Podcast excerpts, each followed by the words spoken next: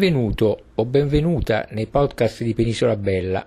Sono Giuseppe Cocco, divulgatore geografico, ti racconto l'Italia con la guida dei diari dei viaggiatori del Grand Tour dall'Ottocento ai giorni nostri e in loro compagnia visito i luoghi narrati. Ti invito ora a seguirmi nella visita di Vena di Maida. Ti parlerò del suo toponimo, visiteremo assieme la città borgo e la sua storia.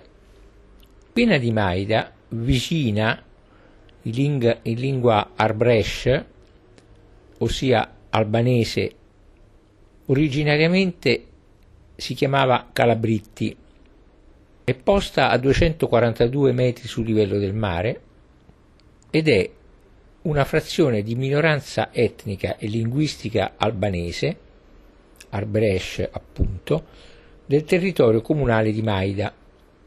Il 4 maggio del 1831, con decreto istitutivo dei comuni e dei circondari, si riconosceva il comune di Vena e il 14 ottobre del 1839 Vena era assegnata come frazione al comune di Maida. Il paese fu fondato verso la fine del XV secolo, 1400, da una comunità albanese venuta in Calabria probabilmente dopo la morte di Skandenberg avvenuta nel 1468, la caduta di Kruja avvenuta nel 1478 e la caduta di Scutari avvenuta nel 1479 quando si ebbe la quasi definitiva sottomissione dell'Albania all'impero ottomano.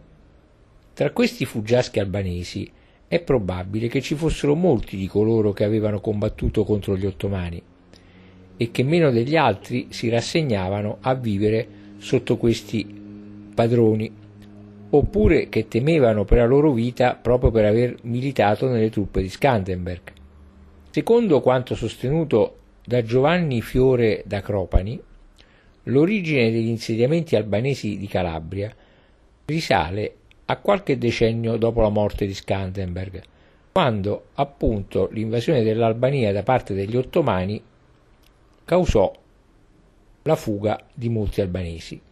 Secondo lo storico Gaetano Boca, Vena di Maida, di Maida sorse in località Castiglione Calamizza, nelle vicinanze dell'omonimo casale. Con il tempo la nuova sede fu poi stabilita su un lembo del Giardino del Duca, tra le contrade Catropè e Bari Izzi. Questi erano territori che al momento dell'arrivo degli albanesi appartenevano alla famiglia Caracciolo, potente feudataria sul territorio che aveva terre e castelli in tutti i territori che vanno da Girifalco a Maida, a Curinga e in tutto il Lametino. Il Lametino è il territorio intorno a Lamezia Terme. Particolarmente noto per la magnificenza dei suoi costumi, il paese fu visitato nei secoli scorsi da numerosi viaggiatori del Grand Tour, tra cui Henry Swinburne, Crawford Tate Ramage, Rillier e Alexander Dumas, che gli dedicò l'intero capitolo del suo viaggio in Calabria, che trovate per intero nel mio blog Penisola Bella, e lo cita anche in Luisa Sanfelice, un altro suo romanzo. Anche lo scrittore contemporaneo Carmine Abate ispirandosi al libro di Dumas, situa nella località lo svolgimento del suo romanzo Tra due mari. Vena di Maida è tuttora abitata dai discendenti dei soldati albanesi, sebbene si sia perso da secoli il rito greco-bizantino, ma è stata mantenuta la lingua albanese, tratto essenziale della minoranza etnica. Naturalmente la lingua albanese antica, quella del 1400, e rimangono pure i costumi tradizionali albanesi, simili a quelli di Caraffa di Catanzaro, che vengono conservati da alcune famiglie, anche se ormai poco usati, solo in rare occasioni.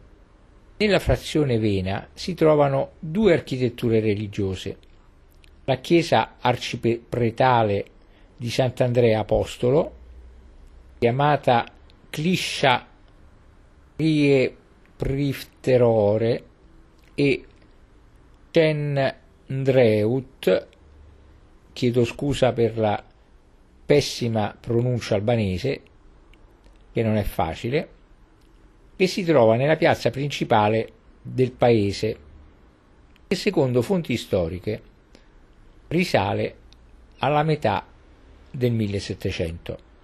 Le notizie storiche si fermano all'episodio della visita del vicario apostolico della diocesi di Nicastro, Paolino Pace, risalente al 1769. All'esterno la chiesa si presenta con una facciata di stile tardo 1600, costituita da un'alzata superiore dove si trovano due nicchie vuote al centro delle quali si trova una finestra di forma rettangolare.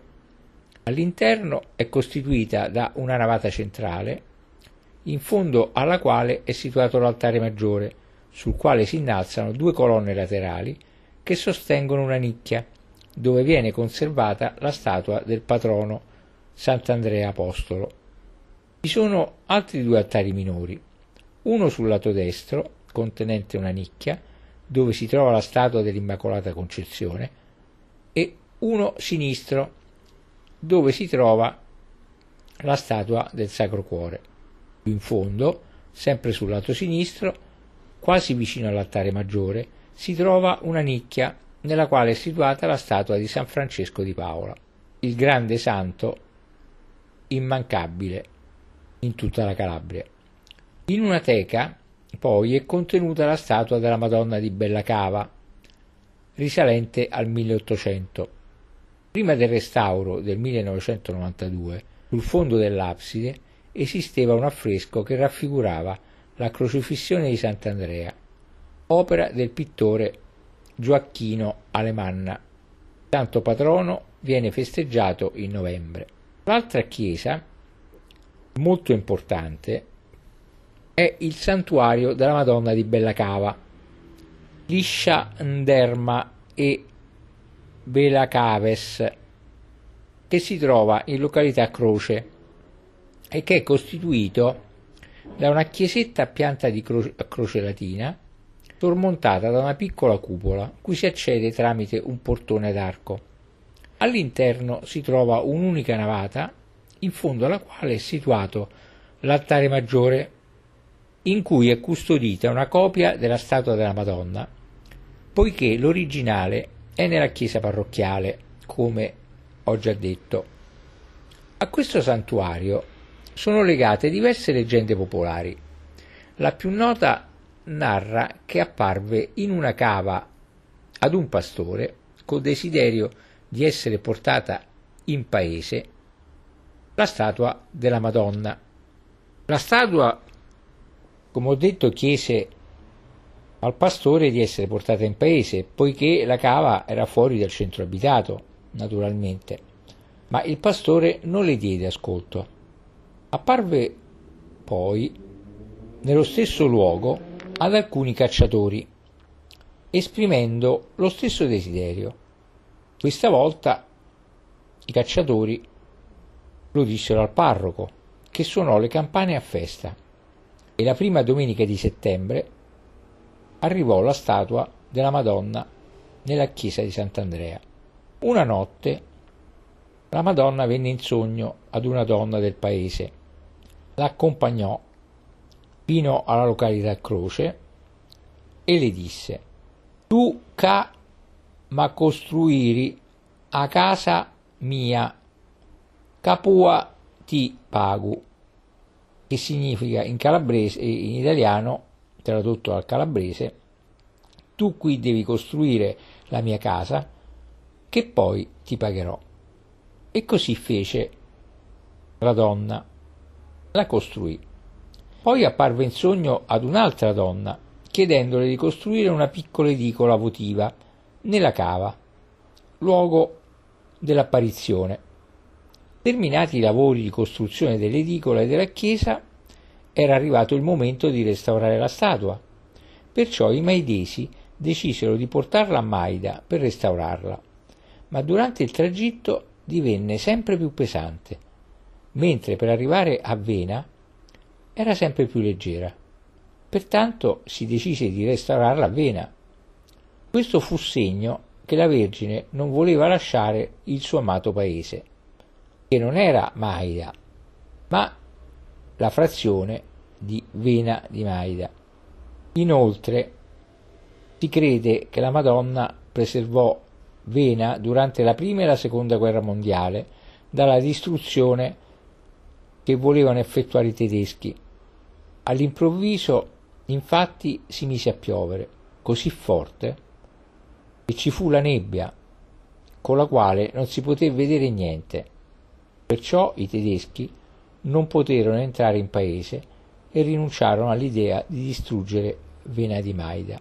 La Madonna viene festeggiata la prima domenica dopo Ferragosto.